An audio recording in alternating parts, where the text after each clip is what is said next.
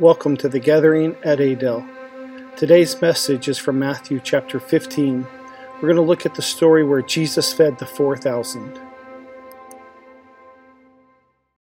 Today, if you want to turn with me, we've been reading through the Gospel of Matthew together. Uh, I don't know, since about the time we started, it feels like we've been in it for a long time. It's been phenomenal. Like each week, I think, all right, let's do two chapters this week. And then I'll look at the two chapters ahead, and I'm like, man, there's just no way that I can do the word justice if we try to cover two. So, well, right now we're in Matthew chapter 15. We're going to be in verses 32 through 39. It's uh, titled the, the Feeding of the 4,000. Uh, the key verse here is going to be verse number 32, kind of starting off. It says, Jesus called his disciples and said, I have compassion on the crowd because they've already stayed with me three days and have nothing to eat. I don't want to send them away hungry, otherwise, they might collapse on the way. Jesus said, I have compassion on them. The, the main theme for today it says that when Jesus was moved with compassion, he was moved into action. Side note to hey Jocelyn, I meant to tell you on Wednesday. So we had a worship night on Wednesday night, and this is like an affirmation of the gift that the Lord has placed in you. Like hour and 45 minutes of worship Wednesday night. It was phenomenal. Hope you guys were here. If y'all weren't, you, there'll be more. But Jocelyn, like, I mean, there'd be times where I'm like, okay, we sang a long time, and then I'll look over and Jocelyn's still going. Never gave it. She sang and she worshiped, and so I just want to affirm that gifting in you. Like, great job. Thank you for coming, participating, and giving it all to the Lord. So we love you for that. I meant to tell you on Wednesday, but I saw you today and I said, Here you go. Uh, when Jesus was moved with compassion, he was moved into action. And when you have this, this story of like Jesus had to act, he said, We've got to get them food because if we send them on their journey, they're not going to make it. They're going to collapse on the way. There was a time uh, we, I've, I've gone to Honduras maybe like five times. My brother is a full time missionary in Honduras. They've been there 12 years, I believe, 11, maybe 12, but they've been there quite a while. And we would go down and I would take a group of youth students down there and we would do different uh, projects and different ways to minister and partner with them. And it was a it was honestly so much fun. We really enjoyed it. I mean, as much fun as you can have in a third world country, you know, not sleeping in your own bed or all that stuff. So, uh, but it was fun. After about like the third year, you know, he had taken me to all the touristy places to eat that were safe and allowable for the Americans to, to come there and eat. On the, the fourth year, I, I actually, it might have been the fifth, it might have been the last year we, we went, which is probably a good thing. But we went and I was like, okay, hey man, take me to like the places. He's like, dude, we don't even eat at those places. I'm like, I know, man. I just want to like, I want to, I want to experience it. And I, and uh, he's like, okay, man, whatever. This isn't not a good idea. So you know, we're out ministering and uh, we come. We we had like half a day off, and so we were like, all right, let's go eat somewhere, and then we're just to go do a little shopping. Uh, at this place, and then we're going to start getting, we were going to play uh, the Hondurans in soccer. They had like a big city park. Once again, another bad idea. I made several bad decisions on this trip. They demolished us. But so we, we were shopping and we had things that we would pass out to like say, hey, the, the, the North Americans are coming. You know, you got to be careful. You can't call yourself Americans there because they are Americans. So we're North Americans, they're Central Americans. They get really offended. So we'd say, hey, the North Americans are challenged, and anybody that wants to play a game of soccer will be in the park at eight o'clock at night, you know. And uh, so we we stopped and we were going to eat somewhere, and man, this place had like it would be the equivalent of chicken and beef fajitas here, but it's really not the same. And uh, man, we pull up to the the restaurant, and it's all outdoor eating, and the guys are there. They're from they're from the coast of Honduras, and they're they've got like this griddle type thing, and they, they are slinging this stuff, man. It, that's like, yeah, that's what I wanted, man. You've been taking me to this other stuff. That's what I wanted. He's like, okay. And he went and ate somewhere else. I was like, dude, that looks so good. And uh, there were, I think there were like 15 or 20 of us on this trip. And I mean, we're sitting there having a good time. You know, it's been a long day. And uh, we, we ordered the chicken fajitas, and, and the bad part is like once we began to eat, we saw where like the chicken was just like in a bucket, like no ice or anything, like all day, and it's like three o'clock in the afternoon, you know, like it's just sitting out. But you don't really tell that until, you know, if you don't see it on the griddle, you're like, dude, that's the best looking chicken I've ever seen, you know? And now it's like, we ate, and it was like, man, that was glorious. And after we eat, you know, that's when we were walking away and we saw, like, oh, that was the chicken just sitting out all day. No ice, no covering. Man, about two hours later, we're walking, doing some tourist shopping stuff before we get ready to play soccer that evening. And man, uh, something hit. You know, like, I mean, like, like white face, like, hmm. And I, I had sent the kids away. They were doing some travel. I was, I was by myself. I was like, man, this is not, you know, you're, you're in a foreign country. You're like, man, this isn't good. This is not going to be good. And I had a truck and I was like, all right, I rounded up like three people and I made it, I made it seem like the other person was, because they, they were not doing well either. I was like, hey, why don't we go back to the apartment real fast, the hotel? That way you can get some ibuprofen and stuff. She's like, oh, that's a great idea. Thank you. I was like, yeah, thanks. So, man, uh, we hop in the truck, you know, and, and I leave everybody there. Like this is that's we had we had more adults, so don't worry, my brother's there. Don't judge me on this. But you know, when, when it happens, it's like, man, this is this is for real. And so I leave everybody there. Me, I think Ben came with me and uh, two other people, and I was like, dude, we just gotta get back to the hotel. And we, like a five minute ride, we get to the hotel, and the hotel is like from here to the fellowship hall, like the walk, and it's like, man, I don't know. I don't know about this. You know, you get out, and I just, I leave everybody there. I'm like, man, I got to go. And I'm going, I'm, I'm walking as fast as I can. Got my backpack on, and I go to get the door, and it's locked. And Ben, in charge of the key, is all the way back over there.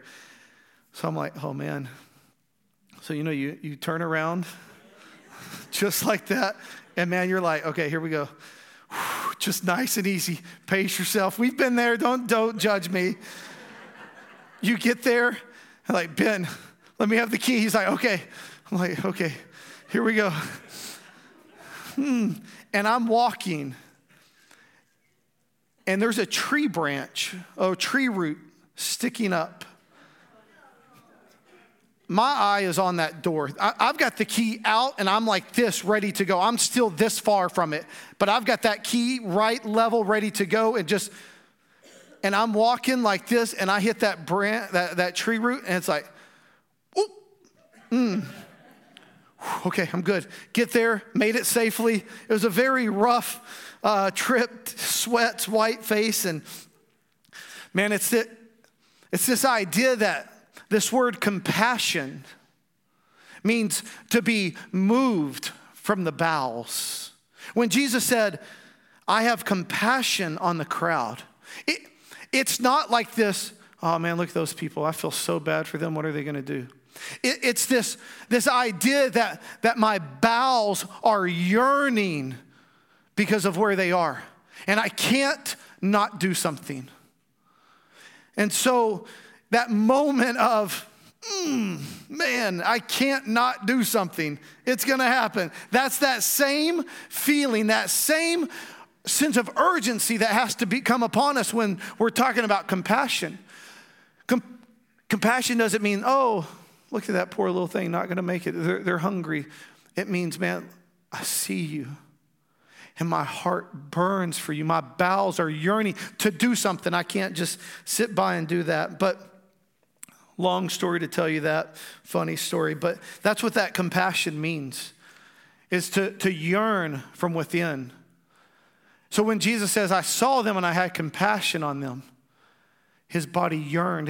the, the, uh, the Jews, they, they thought that the, the bowels were the, housed, housed like love and pity. So that's why that word is used right there on that to mean from, from the bowels. And you've probably experienced that, maybe not that, but you've probably experienced that, that feeling, that urge, that sense of like, man, I got to do something.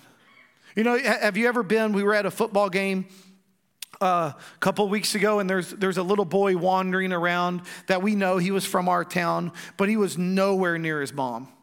And like, bro, what, what are you doing, man? Like, you're supposed to be over there. And he's, he's Penny's age. Penny is four. Yes, four. She's four. Uh, and so you're like, man, I just, no, you got to go back. He's like, no, my mom knows where I am. I'm like, I don't really think so, man. And Penny's like, no, his mom doesn't. I'm like, okay, come on. But, you know, it's, it's that sense of urgency. Like, I can't see that kid and not do something. It, you, you, see someone on the side of the road, and hopefully that's, that's what stirs up inside of you, and not like, oh man, sucks to be you. Hopefully there's not like this, this sense of urgency. You see someone stranded on the side of the road and that goes, man, how can I possibly drive by and not do something? We were coming home from a, a trip uh, in Colorado, me and Ben. Uh, there was a couple people. Do you remember this story? We passed by. The, we, at first, we passed by somebody. I think Josh was with me uh, over here. And we passed by a lady on the side of the road, and we are like, hmm, man, should we stop? You know, you're always like, oh, should we? But we knew that we needed to. And uh, someone, the person behind us called and like, hey, man, I think we're supposed to stop. I'm like, oh, yes, I knew we were. Okay, we turn around. Yeah, traveling from who knows where with a dog, car packed up. You know, boyfriend's left her. She's fleeing, going all the way across country, has a flat tire, got to wait six hours for AAA to get there, you know. And so we were able to just stop, change a tire for her, get her on her way, uh, get her Venmo, send her some money. Thank goodness for technology, right? Like, hey, what's your Venmo? Here's Venmo money. Go take care of it. But, but there's that sense of urgency when we see situations that go, man, I just, I'm not okay being okay with that. I, I know sometimes, like, you know, you're, you're in line at a grocery store and, and people have problems with debit cards and this and not working, and it can be so frustrating. And people behind her are frustrated, people behind them are frustrated. But what wells up inside of me is like, uh, not a, come on, man, I've got places to go, hurry up. I did it just the other day at Sam's. Uh, uh, Hispanic people, they, they were having trouble even speaking English and they couldn't figure out, and their, their debit card wasn't working. And there's somebody, two people in front of me behind them, and they're just like, What's going on? What's wrong? You know, and like what's inside of me was not like, Man, what is this person doing? Go back to your own country. You know, not, not at all in me. I said, Hey, you know what? Here, I just, hey, let me get by you. I, I didn't even look at the total. I said, here you go. Swipe my card. And they're like, what just happened? Like, compassion is this idea that we cannot just be okay with things happening around us and just not do anything. You see someone walking with their hands full to a door. What, what, what do we do? Like, we drop whatever we do and we go open the door because that's, that's compassion. And we look at that, that feeling inside of you, that stirring and, and here's a definition for compassion it says, compassion is a sympathetic awareness to the needs of those around us, combined with a desire to intervene. Compassion is a sympathetic awareness to the needs of those around us, combined with a desire to intervene. We're going to read through Matthew chapter 15, verses 32 through 39, and we're going to see how, how that leads us to our message today. It should be up on the screen. Clinton's always faster than me. He's got it. You ready? Jesus called his disciples and said, I have compassion on the crowd because they've already stayed with me three days and have nothing to eat. I don't want to send them away hungry, otherwise, they might collapse on the way. The disciple said to him, Where could we get enough bread in this desolate place to feed such a crowd? How many loaves do you have? Jesus asked. Seven, and a few small fish. After commanding the crowd to sit down, he took the seven loaves of the, and the fish, gave thanks, broke them, and gave them to the disciples. And the disciples gave them to the crowds. They all ate and were satisfied. They collected the leftover pieces, seven large baskets full. Now there were 4,000 men who had eaten, besides women and children. And after dismissing the crowds, he got into the boat and went to the region of Magadan. Father, we thank you for your word. Thank you that it's just as much true today as it was back then. Thank you that Jesus, you're the same yesterday, today, and forever. So, Father, we just submit to you this time. We, we submit to you our hearts. Teach us, lead us, and guide us into all truth, all understanding. Amen. Amen. A couple of uh, points before we get into the message about this. Like I said, we've been studying uh, this whole week on that, and so there's obviously there's quite a bit that can come out. But what one of the things that I just enjoy is you know it's the feeding of the four thousand, and, and just like a chapter back, it was the feeding of the five thousand, and at first glance you can be like, well, what? Why this? What's it like? Why five? Why four? What's the difference? What's the big deal about that? And, and really, when you look at when Jesus fed the 5,000, he, it was a Jewish audience. And, you know, right after that, then that's where, where our message picked up last week was how Jesus walked on water. He fed the 5,000, he walked on water, and they, then he continued on his journey. And actually, Jesus left from there and he went to the region of Tyre and Sidon, like up by the coast. And then he actually loops all the way back around, kind of where he was, and he comes to this place where we are today. And it's a, a place called Decapolis. It was a 10 city region that was a Gentile audience. 5,000 was with Jews, and this 4,000 was with a Gentile audience. What, he, what he's trying to establish here, why is this one so important? Why did the disciples, why, why did Matthew and Mark think to include this into their gospels? Well, because they, they made a point to say that Jesus is not only the Lord of the Jews, like his chosen people, that's what it was, but now he's the Lord of the Gentiles which I'm going to assume is most of us in this place, maybe all of us, unless there's a full Jew here, right? Like, I, I think it's all of us. He, he came to be Lord of the Jews and Lord of the Gentiles. That's why this one's important because Jesus was establishing his ministry. Because it says that he first came to the Jews, then he came to the Gentiles. This, this is important. I mean, the story right before this, if you were reading with us this week, is even where the, the Gentile woman comes to him and she's begging him. And the disciples are like, hey, Jesus, do you want us to get rid of her? Like, is she bothering you? Is she cool? Like, what's going on? And Jesus like, no, let it go, you know. And like, she comes and begs. She's like, hey, would you just come and heal my daughter? And he's like, man, I only came for the Jews like that, that's the that's the master's bread. Like it's not for you guys. And she said, oh, please, please just give me something. And he said, he said, no. And she said, well, even masters throw breadcrumbs to their dogs. And he said, Your faith, woman, has healed your daughter. Like, Jesus is establishing that through the miracles that he is now Lord of everything. Lord of everything and of everyone. There's seven loaves of bread and a few fish. The people ate and were satisfied. 4,000 men, besides women and children, ate seven loaves of bread and a few fish. They, were, they ate and they were satisfied. And what's interesting, it says that there were seven large baskets left over. If you think back to the feeding of the 5,000, it says that there were 12 baskets left over.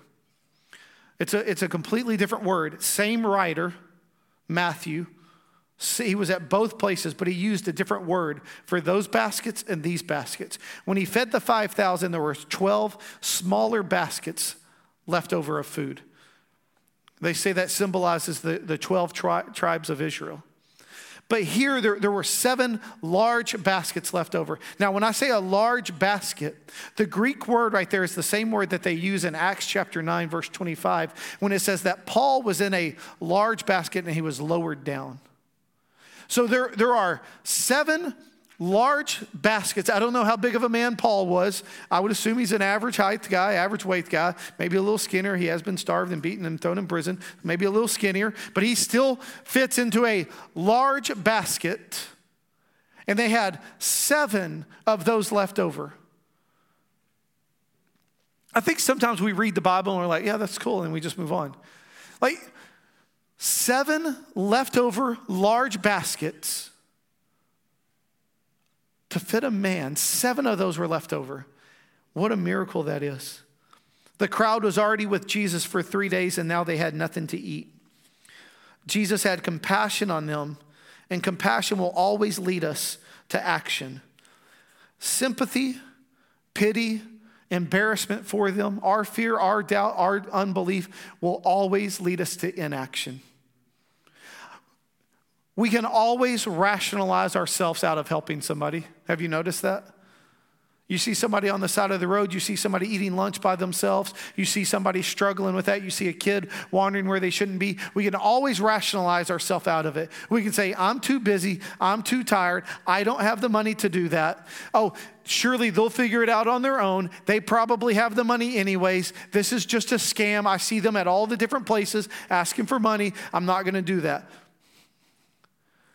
We can always rationalize ourselves out of it, but compassion will always lead you to action.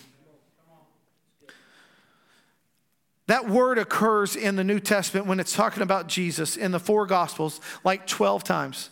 Every time we see that Jesus had compassion, he was moved into action. Matthew chapter 9, it says that he had compassion on the sick, the diseased, the distressed. He says that they were like sheep without a shepherd, and he stayed among the people and he healed them of every sickness and every disease. It says that he was moved with compassion, and so he healed them, he delivered them. There were two blind men in Matthew 20. They cried out, Lord, heal us. And it says that Jesus looked at them and had compassion, and he healed them. There was a man with leprosy in Mark chapter 1. It says, Jesus looked at the man, had compassion on him, and healed him. The, the feeding of the 5,000, of the 4,000, it says he had compassion on them and he did something about it. Luke chapter 7, it, it says that he had compassion on a widow and her dead son. Like, th- this is an incredible story. Their, their dead son they're walking into the for the funeral, you know, having the procession, and Jesus had compassion on him and her. Reached out, touched his hand, and it was healed instantly. I mean, what? And somehow we think that that's not available to us today. Somehow we, we read those and we're like, man, that's really cool for them back there. But there's no way that that could happen today. It can and it does. I mean, we, we see it all the time. And, and, you can say, well, oh, that's happened in Africa. That's happened in, in China. That's happened in Afghanistan. Yeah, you want, me, you want me to tell you where the three regions that have the fastest growing churches are? Africa, China, Afghanistan. You want me to tell you where the church is on decline? Right here. so, can it happen here? Yes. Does it happen here? Yes. Why does it not happen here more? Because we can live on one good miracle for many years. If one person today got healed, we could talk about that for five years. Remember that time that that person. But when you're in Afghanistan, when you're in China, when, when you're in Africa, you need him right now. I need a miracle tomorrow. I need a miracle the next day. I need a miracle the next day. And they believe it, they seek it, and they pray for it, and it happens.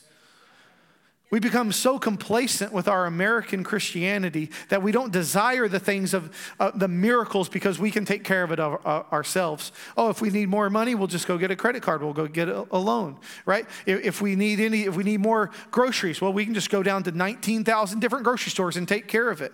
If we don't have money for that, the government will give it to us, right? I don't have a job. They'll take care of us. Oh, I can call 19 churches in Parker County and I can have it all taken care of. Like, we don't see the miracles happening here because we're not desperate to see the miracles happen here.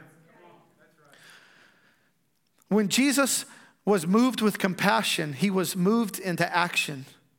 Not one time do we see where Jesus was moved in, with compassion that he didn't intervene.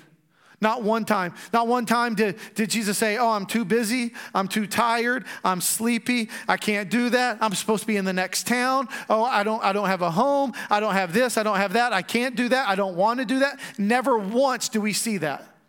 When he had compassion on somebody, he intervened. Even they're asking him about it. And that's where the story of the Good Samaritan comes from. He's like, hey, what's the greatest command? And Jesus said to love the Lord your God with all your heart, soul, strength, and mind, and to love your neighbor as yourself. He's like, okay, what else? What else do I have to do? He's like, well, what, what do you mean by neighbor?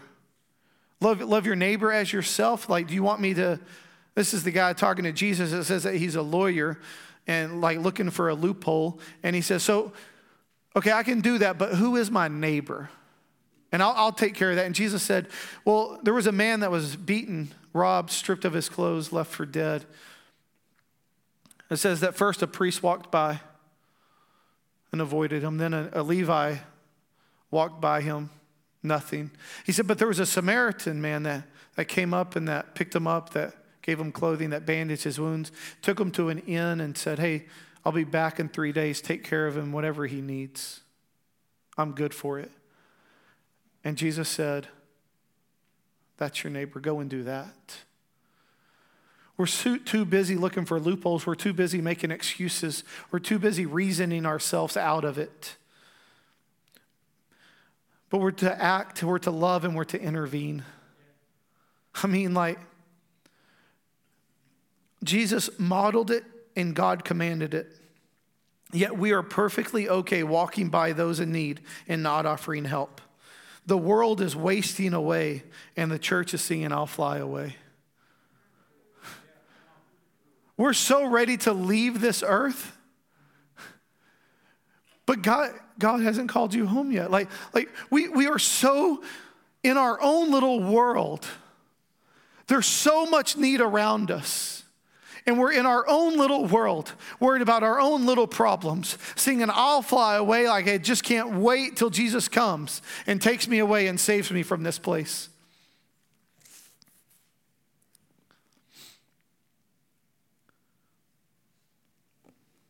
We would rather post on social media how much God loves them than to actually show them. We'd rather stand up in pulpits and talk about it, we would rather sing songs about it instead of just getting down to the nitty gritty and doing the work with them. I mean, we, we would rather just pass on by that person who's asking for money because, man, their poor choices, poor diet has led them to that place.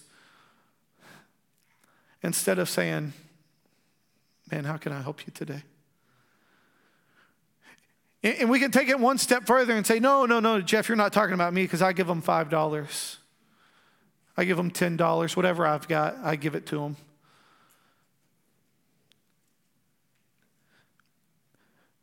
But when's the last time that you said, hey, would you like to come to my house and have a meal with my family? yeah, yeah, you should see the looks I'm getting right now.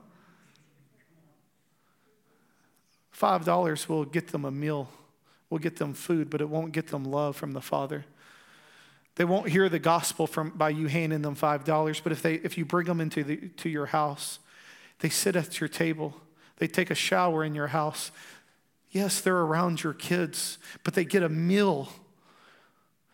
They get to experience the love of God, and then you say, Where can I take you now? Do you need to go a place? Do you have family that you need to get to?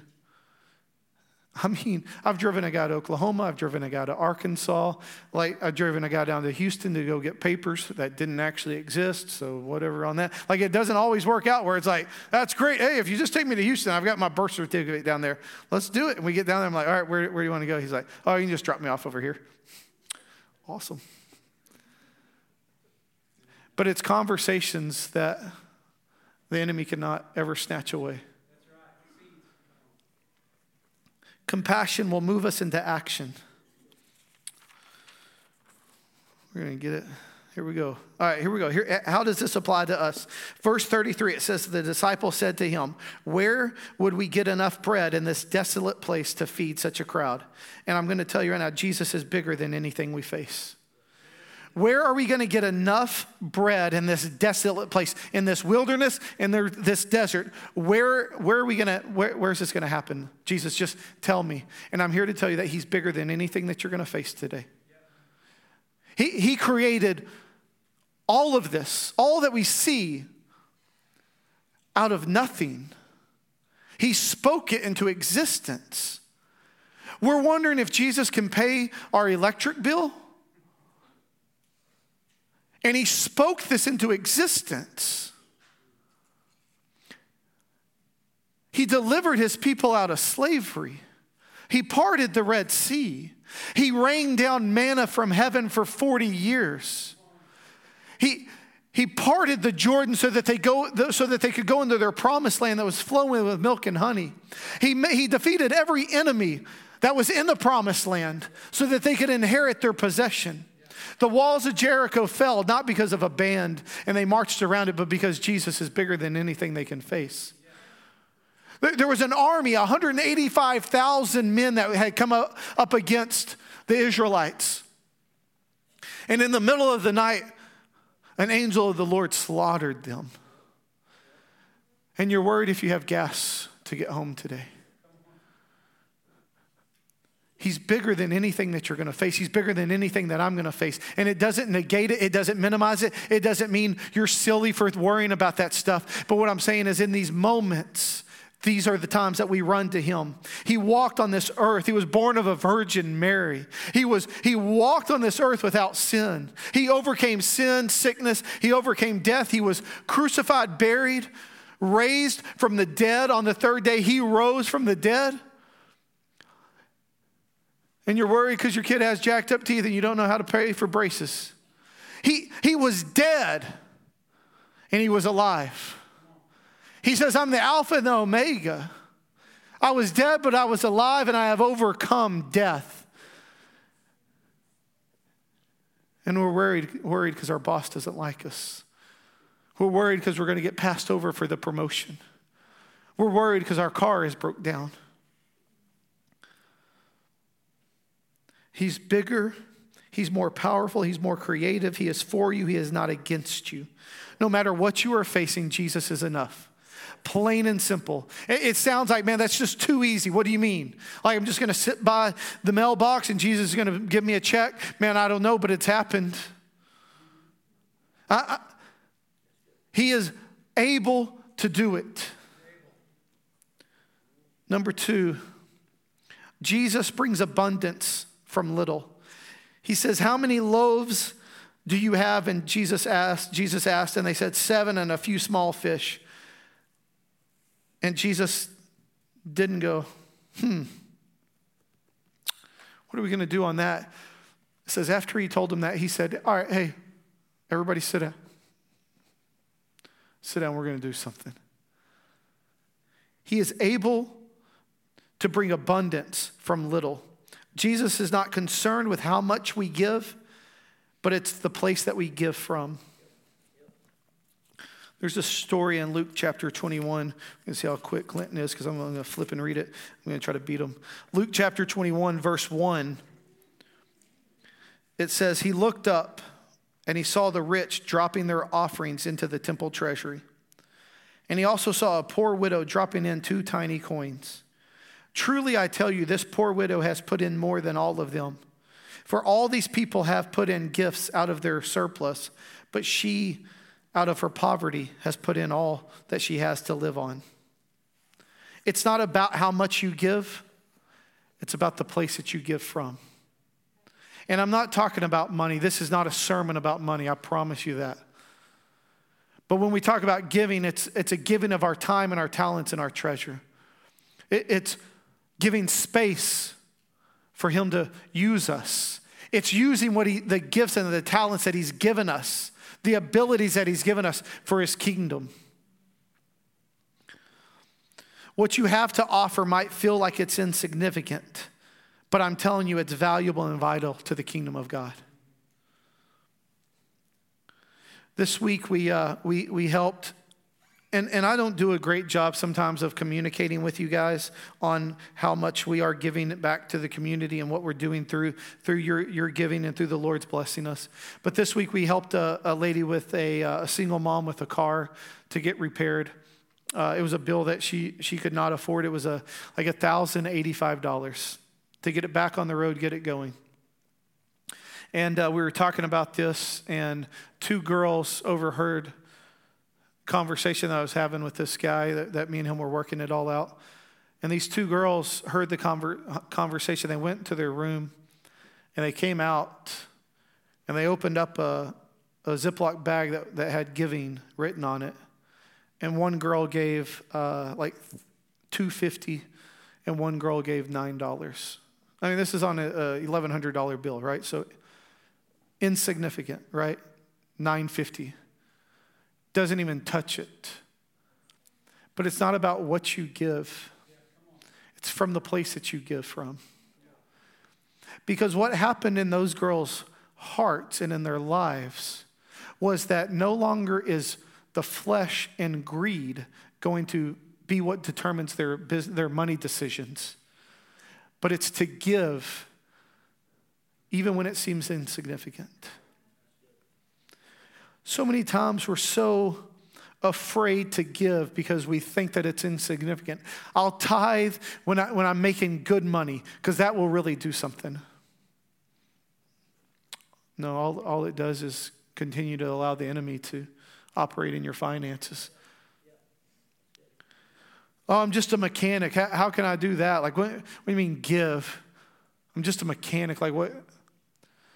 Man, you know, one of the greatest needs we have is for young men, young women to know how to change their own oil, how to change a tire. What, what if you said, man, I'm just a, just a mechanic, but what I'd like to do is on Saturday, I would like to, to work on people's cars in the church and just, y'all pay for parts and, and we'll fix it. Or, man, I, I have a passion to just help these college age kids get out there and be able to change a tire. You, you, you want to think that that's insignificant? That's so valuable. You're using a gift and you're passing it on to somebody that would not have known it, and now they have something that they can pass on to someone else. I'm so busy, I just don't have time to serve. When we talk about, we're talking about giving of our time and our talents and our treasure. It's like, man, I'm so busy. I've got this, this, and this, this work, this, that. And what if you said, Lord, I'm so busy, but what can I, what can I give? And, and the Lord said, hey, what about 30 minutes during your lunch break? I want you to just pray for the church. Man, well, that's something I can do. Or, or, or, well, I drive an hour to work every day. What if I just, Father, I mean, I really like sports radio, talk radio. Like, what if I just turn that off and I'll just give you 30 minutes of that? And I'm going to pray for my church. I'm going to pray for my people. It can seem so insignificant because that's what the enemy wants you to think. If Jesus can feed 4,000 with seven loaves and a few fish, he can do a whole lot more. Jesus' supply always meets and exceeds the demand. It can seem like so little and insignificant, but Jesus' supply always meets and exceeds the demand. Last point here Jesus multiplies what we have. Verse 36 and 37, it says, he took the seven loaves and the fish, he gave thanks, broke them, and gave them to the disciples, and the disciples gave them to the crowds. They all ate and were satisfied. They collected the leftover pieces, seven large baskets full. Why is it important that we give no matter how small it is? Because he takes it and he multiplies it. His economy is not our economy. His bank account is not our bank account. Our time is not his time. He's able to do so much more. There, there's a story in Second Kings. It's probably one of my favorite stories. I say that every week about whatever story I tell, but it is really fun. There's, a, there's this guy, uh, the prophet Elisha.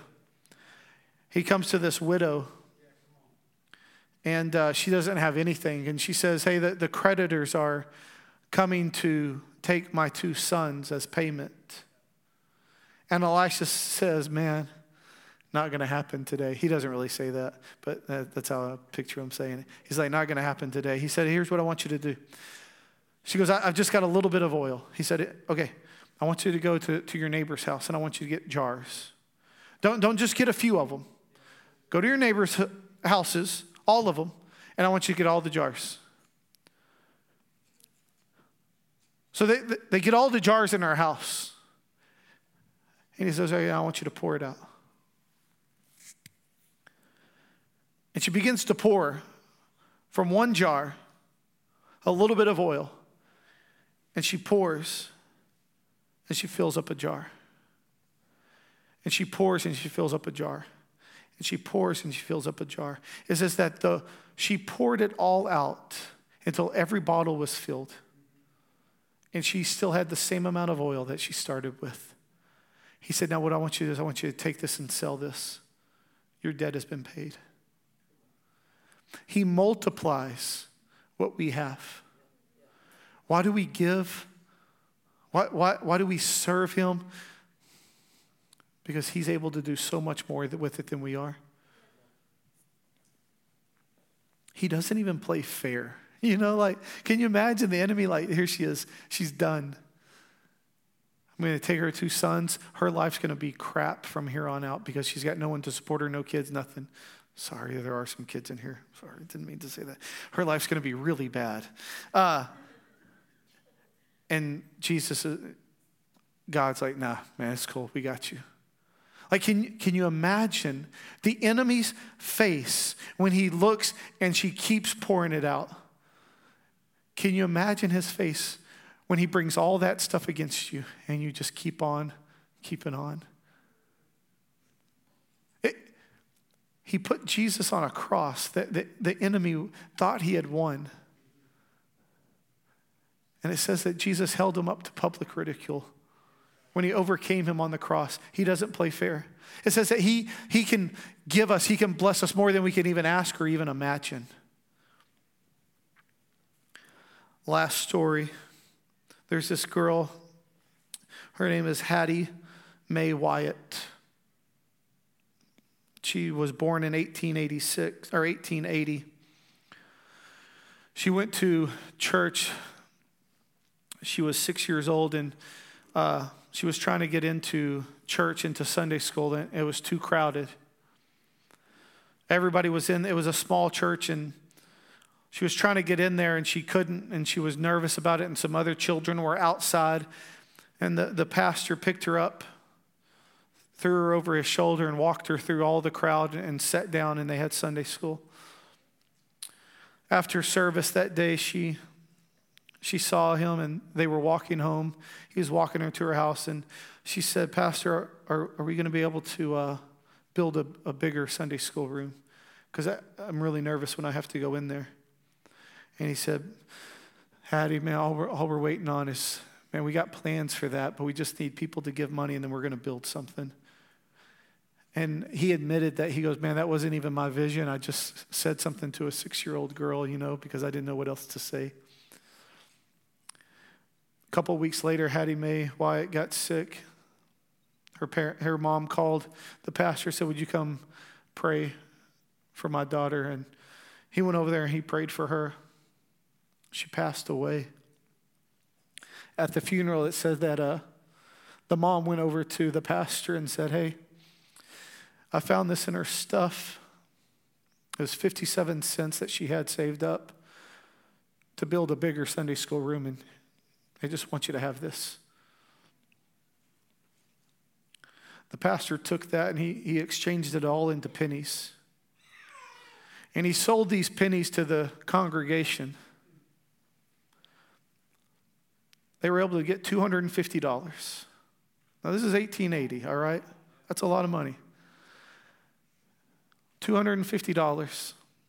They go and they purchase a house that's big enough for the Sunday school. They outgrow that. Pastor goes to a place, he sees a lot of land. He's like, man, that's going to be it. He said, how about $30,000? He goes to the owner, and the owner says, 30000 He's like, man, uh, we don't have that. So he comes back to him. He said, just hold it to us, hold on to it for five years. The, the guy goes to him a month later and says, I tell you what, I'll sell it to you for 25000 He said, man, we still don't have that. He said, Well, give me 57 cents as a down payment. You can pay the rest off.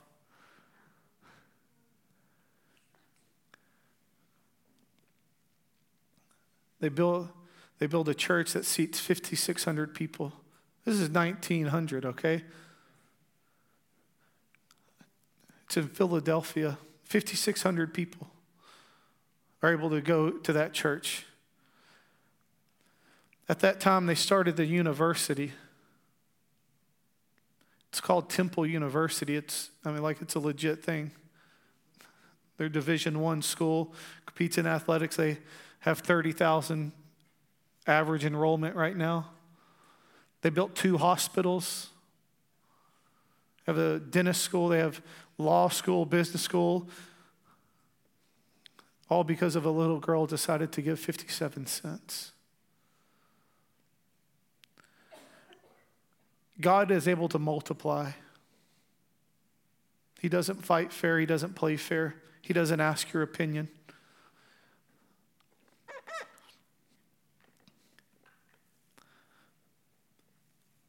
Can you imagine the, being that little girl, given all that she had and all that's come out of that? And why did she do it? Because she was moved with compassion. She wanted the bigger Sunday school room, not just for herself, but for other people. She said, There's too many kids on the street that can't get in there. Needless to say, it worked. They got a bigger one. What if we were moved with compassion? What, what if we were no longer okay with the things around us being okay? What, what if we got sick and tired of seeing people hurt, broken, and in need? And we got to the point where we had to do something. Where it's like, man, I just cannot be here. Can I tell you what would happen? There'd be no widows and orphans. The church would take care of them. I mean, there's the stat out there that says if one church, if every church adopted one kid, there'd be no orphans in the entire United States. One. So that, that means a church our size, that means a church with 10, 20,000 people. One. Every church adopts one orphan, there'd be no orphans. You see, the, the need isn't too great. It's that we're okay looking past it. As long as I can pull into my three car driveway, shut the gate behind me, live in my gated community. What if we read the word and believed it? Like we didn't question it. We didn't say, man, there's no way that that could have happened. I mean, how, how in the world could he have done it? What if we read the word and go, man, I don't know what that's going to look like tomorrow, but I, am going to read the word, I'm going to, I'm going to walk it out. What if we just didn't read it with skepticism and, and fear and worry? And man, if I really read this and I really get a hold of it, man, what's the Lord going to ask me to do? Right? How many people are afraid of that? I'm going to read that. My heart's going to break for the loss. What's he going to ask me to do? What if we ran to Jesus in, time, in our time of need? What, what, what if we put alcohol and tobacco companies out of business? What, what if we did that instead of contribute to it? Some would say Dr. Pepper, but we're not going to talk about that right now. We can run to that one and Jesus. Run to Jesus with a Dr. Pepper in your hand, okay? but but but what if what if we did that? We, we get mad at, at all the drugs coming across the border. But, if we quit buying it, what would happen? They would go somewhere else. What if we gave him everything? No matter how small. What if we lived a lifestyle that was open handed, that said, No, whatever I have, it's all yours?